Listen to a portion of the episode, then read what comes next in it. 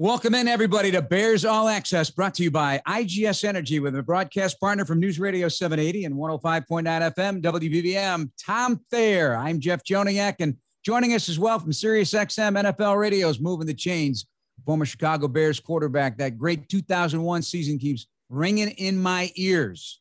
Jim Miller, who predicted 13 and 3 way before the season began. And that's exactly what they finished going out of the playoffs before bowing out at Old Soldier Field before the new facility opened up. Jim, how you doing? And uh, you got your traveling shoes on, ready to roll? Yeah, I'm ready. We we head out uh, next Tuesday, so I'll be gone for about a month, hitting about uh, 20 to 22 different camps. So looking forward to it. Just it's just good to to be back out on the field and just see guys going to work. I mean, that'll be just fun to be a part of again. Tom, I know you're not a traveling man, but uh, it'd be kind of fun to take a dip in to look at all 32 teams before you get the season started. You'd learn a heck of a lot. Yeah, it, would be. But I also look forward to going to Bears practice every day because it's uh, incredible how you see the maturation process of a team from day one till the end of the football season that we have the luxury to see. So, you know, we've talked a lot about a different subjects throughout the offseason. Now we're going to be talking about real football, real development, about the process of these young guys to see how they fit in and to see how these old guys are coming not old guys the veterans are coming along in their career. All right we got to thank our producers jordan tredup dan barilli katie tuber helping us out. Certainly the friends here at 670 the score our final show before the start of training camp. Later on in the program we'll be joined by nfl.com writer adam rank from nfl network and nfl.com he'll join us to talk. He's a bears fan big bears fan. We got the weekend arrival time of the rookies quarterbacks and rehabbing injured players so the rookies kind of get a lay of the land a little bit, even though they had the, the mini camp or the rookie mini camp. Uh, it is helpful to get a little pre-start. Uh, they won't be in pads by any means, but uh, what does that do for the young guys as they find out what the routine is going to be every morning up at Halas Hall? I don't know. I've heard it described as class on the grass, you know, because a lot of these guys need to be reintroduced to the information mentally. Because physically, I think all these guys have been going about their business at the normal pace that's expected of them. But when you're away from the mental part of the information that's plays such an important role in your success, I think it's good for the rookies to have a couple days of uh, getting back in the classroom so they can get up to speed. Jim, with the new CBA rules that kicked in a few years back, eh, do you feel this is an advantage for the rookies?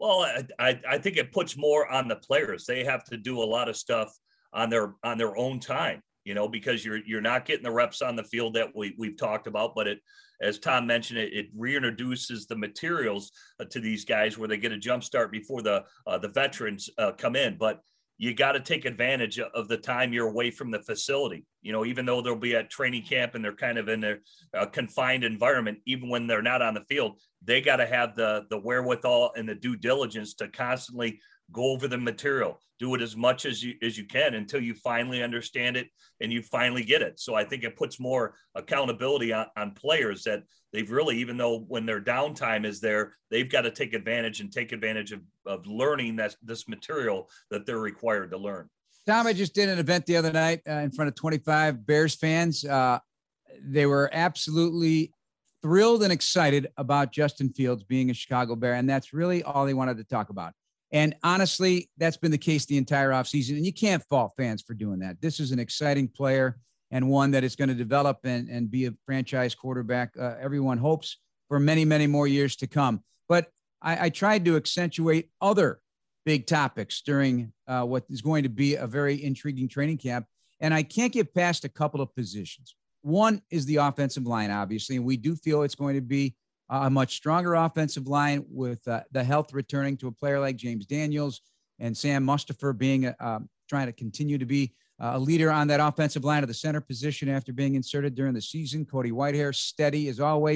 but uh, Germain Ifedi at right tackle to start the, the training camp, and at left tackle Teven Jenkins, the rookie out of Oklahoma State, and simply because it's a position that he is learning on the fly, essentially having just over 400 snaps in college and uh, nobody else on the roster right now with left tackle experience in an NFL game. So to me, that is a as big a story as anything. How do you feel about it? You know, I also think that Matt Nagy drew a line in the sand. How many carries a game does he intend on getting for David Montgomery? What did he say? 20? And there's a couple of other running backs out there. So you see if these guys get eight to 12 carries a game. So now you're talking about 30, sometimes 30 plus. And I think that's what the offensive line wants to hear, Jeff. They want to hear that, listen, we're going to run the ball. We are going to be physical. We are going to make this offense move forward and complement no matter what quarterback plays behind center.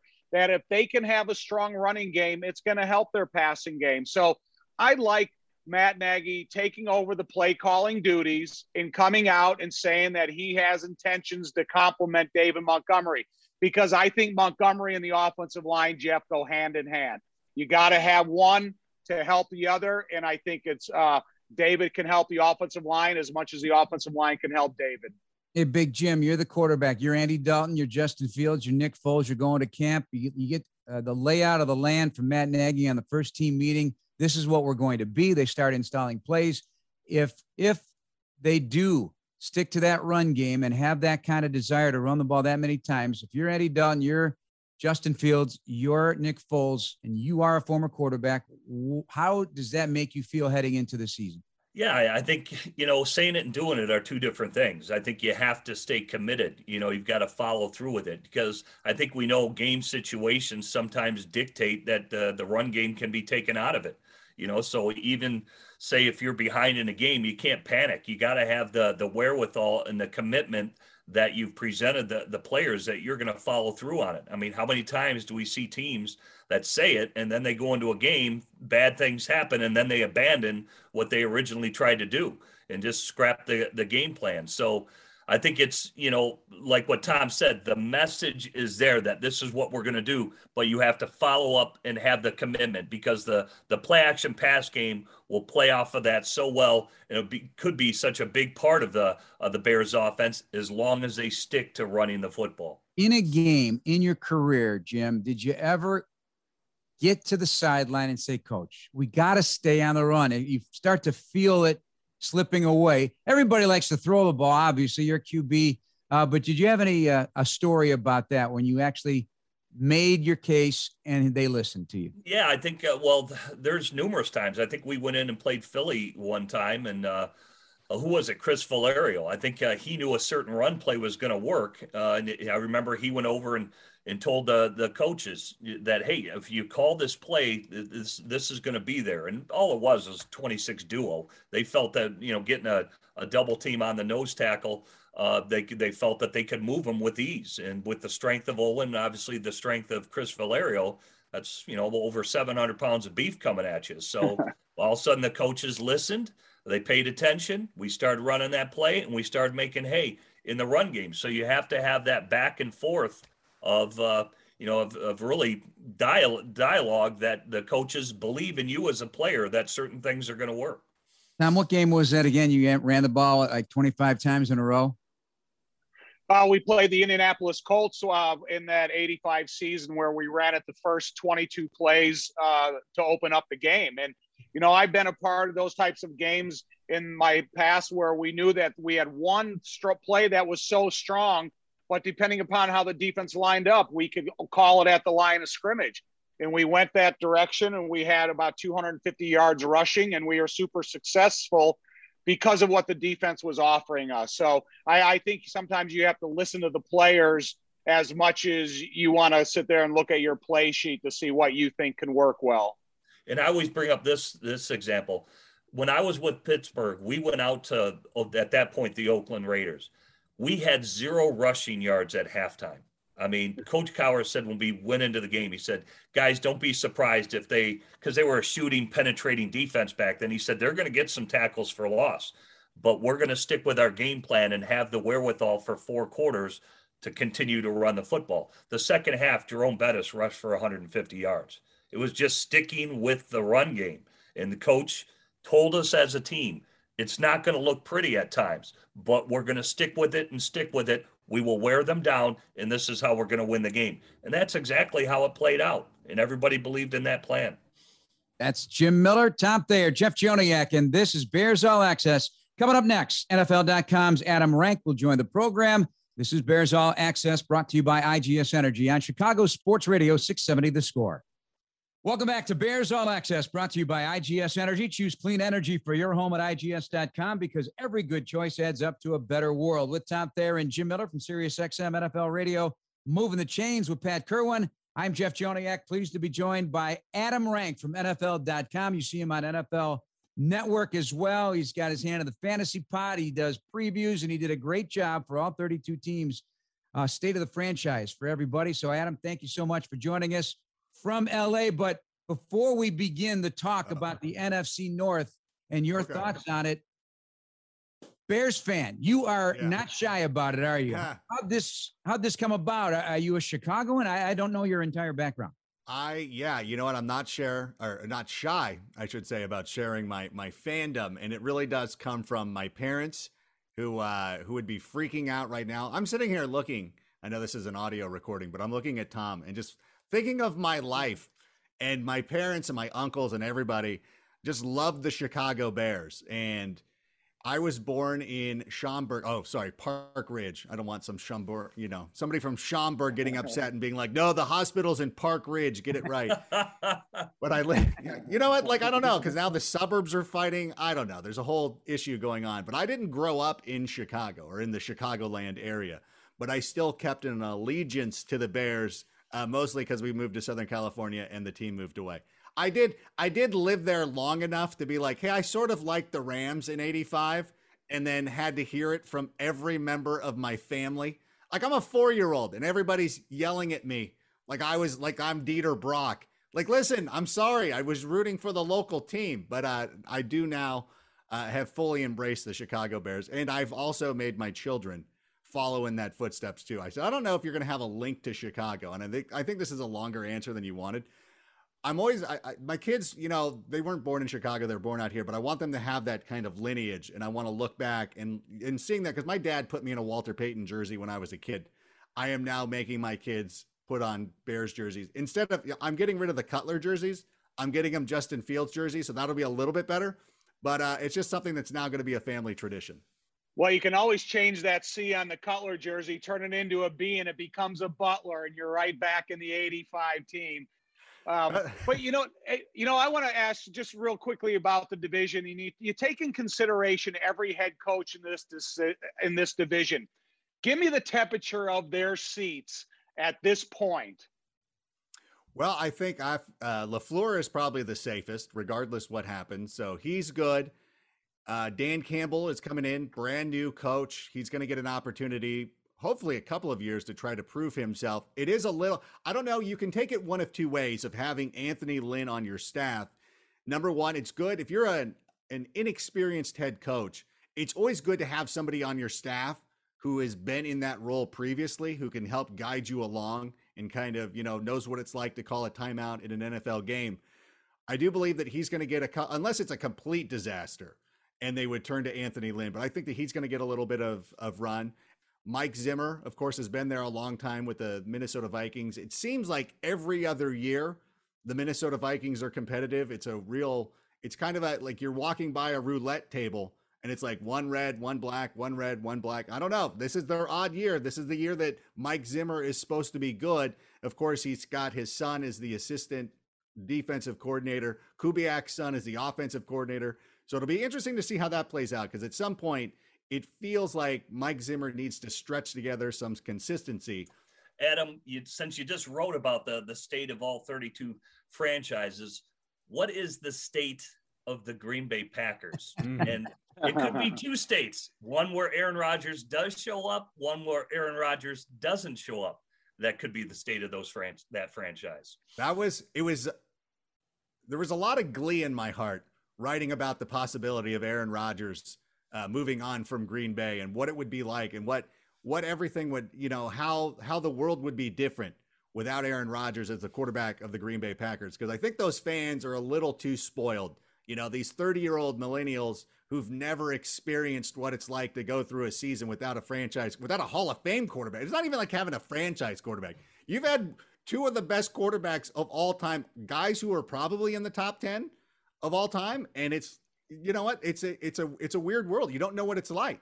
And so I also look at this too because the Milwaukee Bucks just won the NBA championship. And I don't know if this is going to be some sort of monkey's paw situation where some kid had found the monkey's paw in a flea market in Milwaukee and then wished for a Bucks championship, not knowing that it's going to set off a chain of events that would include, you know, Aaron Rodgers being dealt to the Las Vegas Raiders or something. Actually, I don't want him to go to Las Vegas because that would mean Derek Carr would come into the division. I'm like, I don't want you to have a good quarterback. I want you to try Jordan Love. You stick with the quarterback that you thought was going to be better than Aaron Rodgers or the heir apparent. You should have to wear that. So I'm I'm looking forward to see how that plays out because these Packer fans sure seem to think that they're this great model organization. Oh, we're so they always feel like they're the LA Lakers of the NFL. And I'm like, bro, you're the Mavericks. You had a generational talent and you have one title to show for it. And I know you can come in and make fun of me. We have one title since 85. A hell of a title, by the way. Um, I'll take that. If you asked me, I don't know. And my dad used to always talk. This is one of my dad's running jokes, and I'm sorry that I'm going to share it with you. He's like, you know, he's like, he really, my my dad was convinced that somebody asked a Bears fan, do you want to have a string of Super Bowls or do you want to have the greatest team of all time? And that person chose greatest team of all time.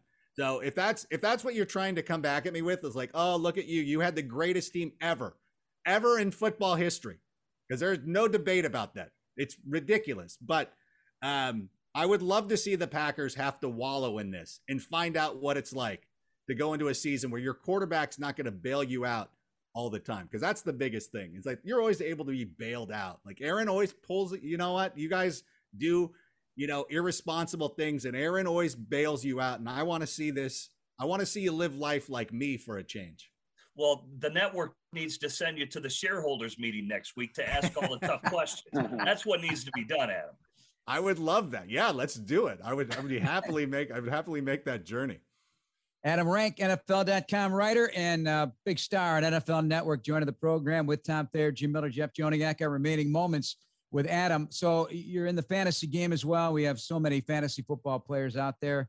Uh, I, I, don't play. I know Tom definitely doesn't play. Tom's not even on social media. Jim, I don't know if you're doing it, but uh, okay. if you, you had to pick your top uh, fantasy players on the Bears headed in here to the 2021 season, who you circling?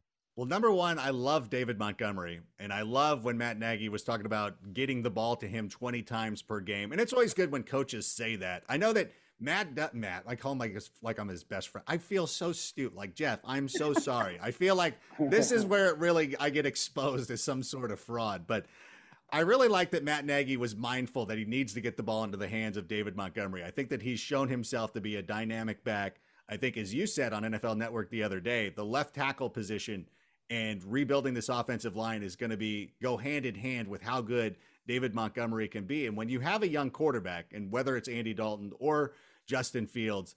I think that that running game is going to be very important. And I hope to see Montgomery get those opportunities. He was fantastic down the stretch. I think we finally got to see David Montgomery fully operational. You know, it, it had been a, it had been a, it had been a, you know, it had been a, like a Dodge Charger that had been in the garage for so long, and they're finally out. You know, the guy's driving it in the neighborhood. And you're like, that's a sick car. Yeah, love seeing that. We should see more of that this season.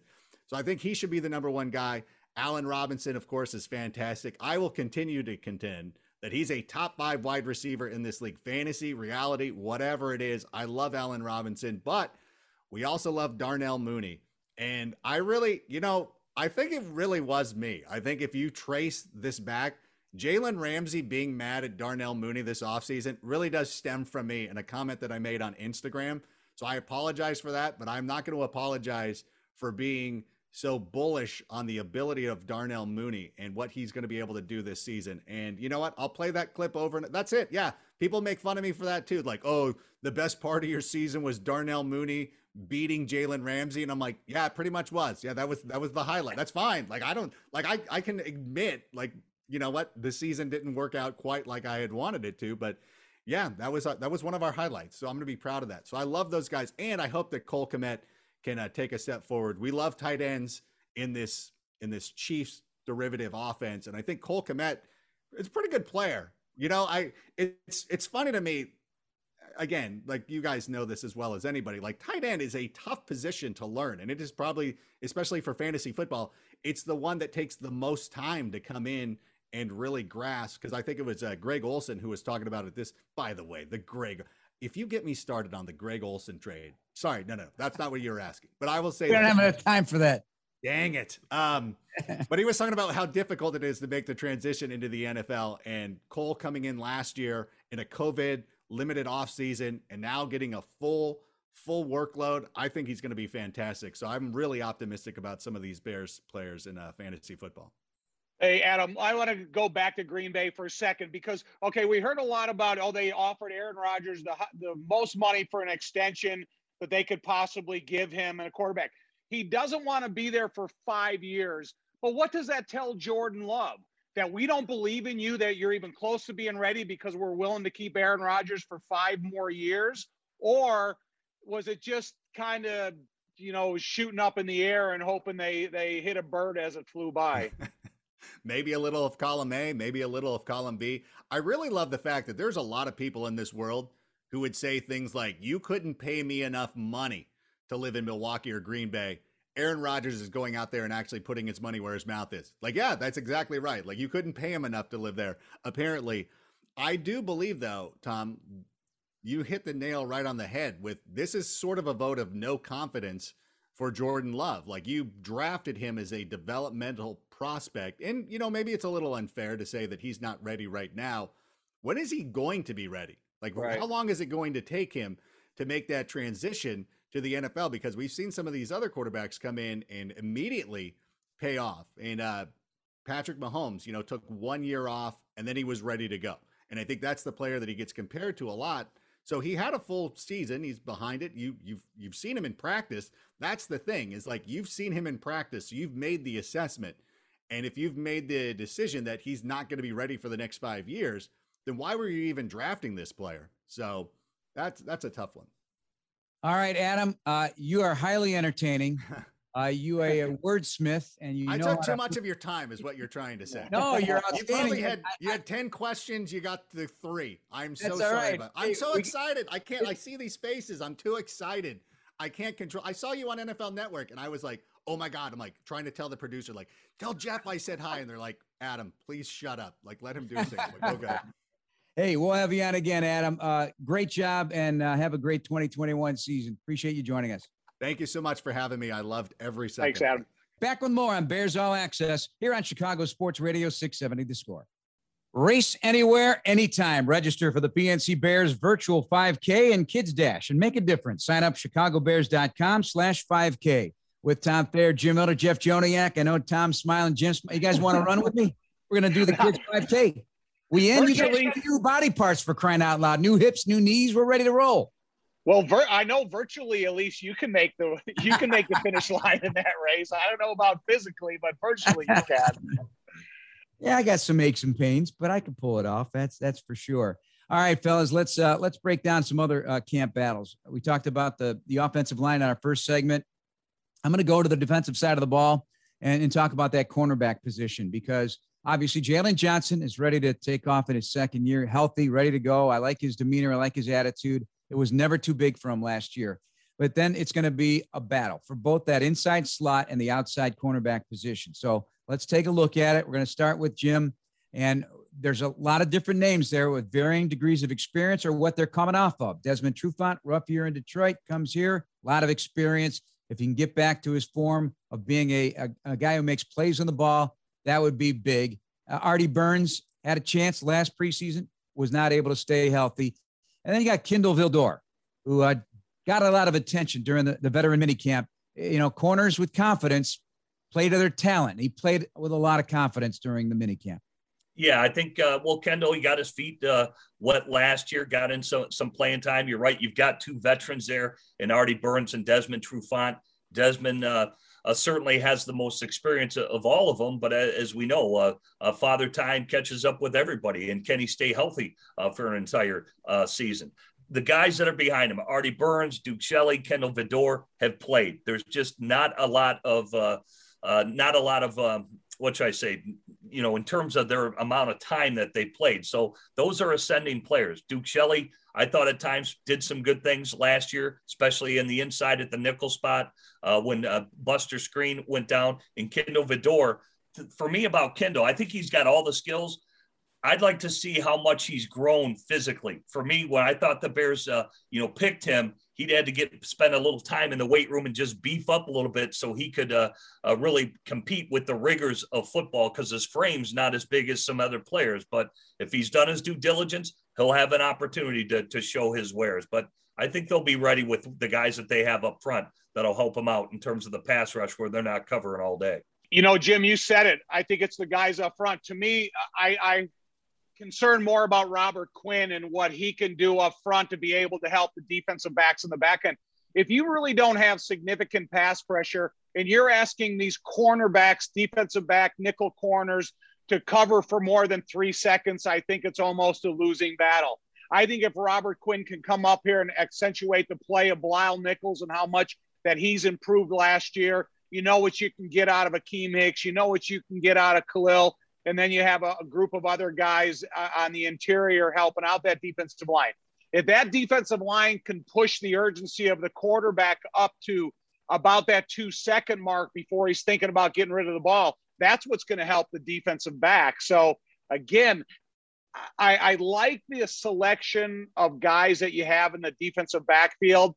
I think we need more of a selection of guys up front to be able to complement the rushers but a lot of it is going to be if Robert Quinn can show up like he's he's demonstrated in the history of his career that he can play at that level. And that is true. Uh, but when the quarterback's getting rid of the ball so quickly now in, in today's NFL, those guys really have to be ready. And I look at that slot position because it's a difficult one. You you have to cover everybody and you have to defend the run and you have to be a smart player and you have to be physical and you have to stay healthy. Bears had a really good one in Bryce Callahan. Could not stay healthy here. He, he has not been able to stay healthy throughout his stay in Denver either, but he's regarded as one of the best slot corners in the NFL. Jim, uh, that position from a quarterback's eyes uh, on the other side of the ball, how significant is it that they find the right guy for that spot? Yeah, because a lot of times nickel has kind of become the base defense. Teams will go out there on first and second down, and they'll be in a three wide package, which is going to force that nickel back uh, on the field. It's just that's the way the game has evolved. And as, as Tom would refer it to, say, a pass rusher, you don't want a pass rusher to have a two way go. So imagine you're on an island there in the slot on a receiver. What does that receiver have? A two way go. So you got to be pretty savvy about how you are as a player to really maybe force a one way go where you don't allow them, say, to have an inside release or an outside release depending on the down or distance. So I think you got to be a really savvy player as well as have the athletic ability and be cat quick for all those reasons that I just mentioned. One thing I liked about Buster Skrine over the last couple of years is how efficiently and how aware he was at the line of scrimmage playing and helping in the run game. You can't have these guys thinking one dimensional on a, on a retreat step and go backwards. You got to be able to read the line of scrimmage as efficiently as you're covering uh, pass routes and in the uh, different dime packages that we've seen over the years from Vic Fangio to uh, last year with Coach Pagano. I think Sean Desai is going to be pretty creative. He's got DHC still in the mix there uh, to help out third safety position. Uh, Tom, let's look a little deeper into the defensive line. And, and I'm just going to consider the two outside linebackers a part of that bunch because I still think it's highly regarded around the league. Uh, if they play to their potential, they could be devastatingly good and, and that's what we're looking for. And the return of Eddie Goldman, it looks like that that is going to happen. He's going to be back. He's going to be at camp. It's it's said to be that he's he's hungry and ready to go. Got to see it though, and, when they get the pads on and see where it goes. But that to me is a is a is a big addition to the mix as well. But you know, you look at the 18 team, the defense was so good. Bilal Nichols, you know, was not that guy just yet. He flashed. Jonathan Bullard is the guy he beat out. They were counting on a Jonathan Bullard, but I, I think there's a chance it could be if they play to their potential and stay healthy, an even better defensive line. Uh, Leonard Floyd had four sacks that year.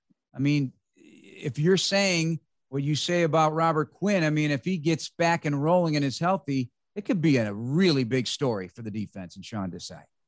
Yeah, and I, I think what Bilal Nichols has been able to do the last couple of years and how much improvement he's shown with the willingness and the ability to play on the inside, but probably being more effective on, on the outside.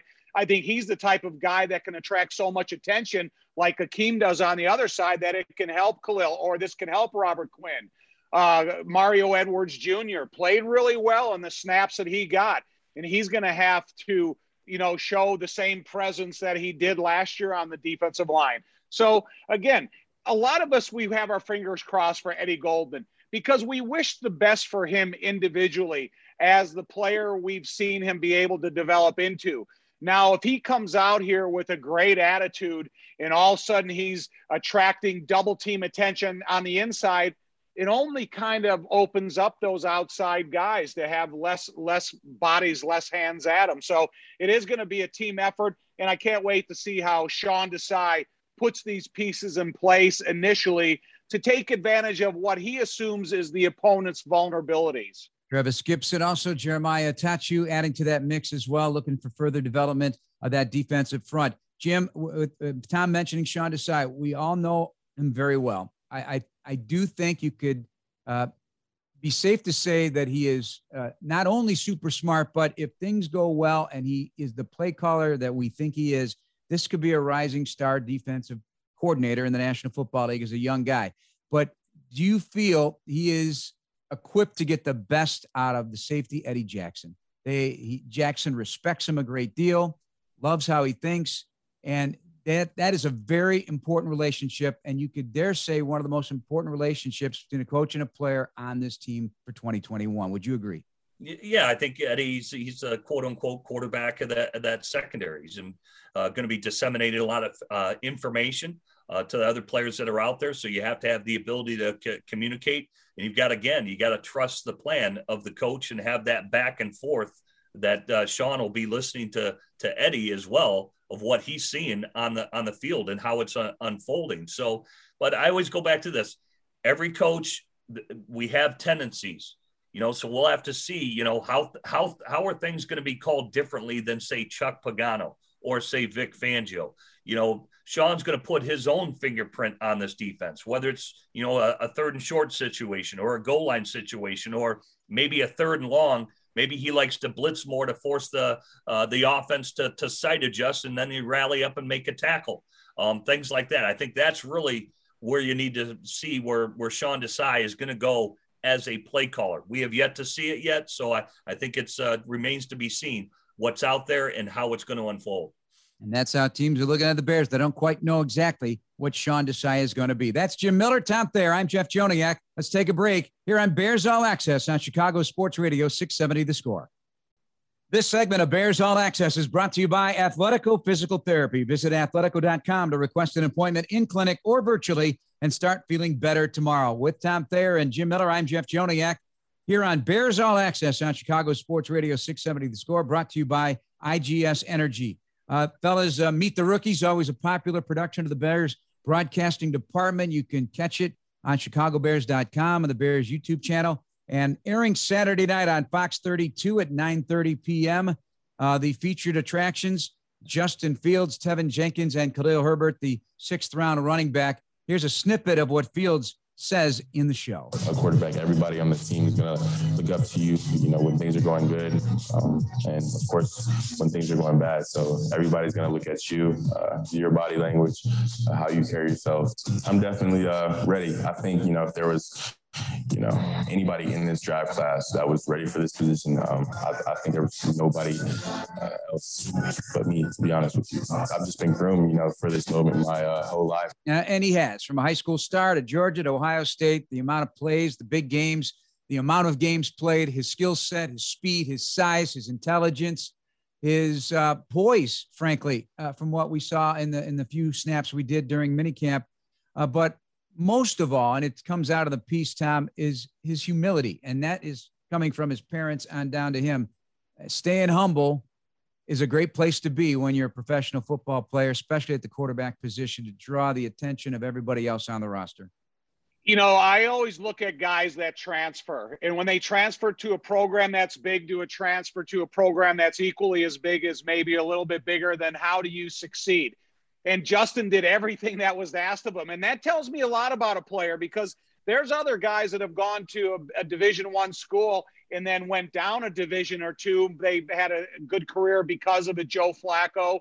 But here's Justin Fields going from a big program to one equally as big. So I like to when you know, it's like a poker player. You're betting on yourself, man. You're going all in, and I believe in my hand, and I believe what I'm going to be able to accomplish. And he went out and did exactly that. That's why the scouting and the people that admired the talent that he brought to the table became enamored with him because here's a guy that left a program and came to another one and took charge and was equally as successful as he bet on himself to be.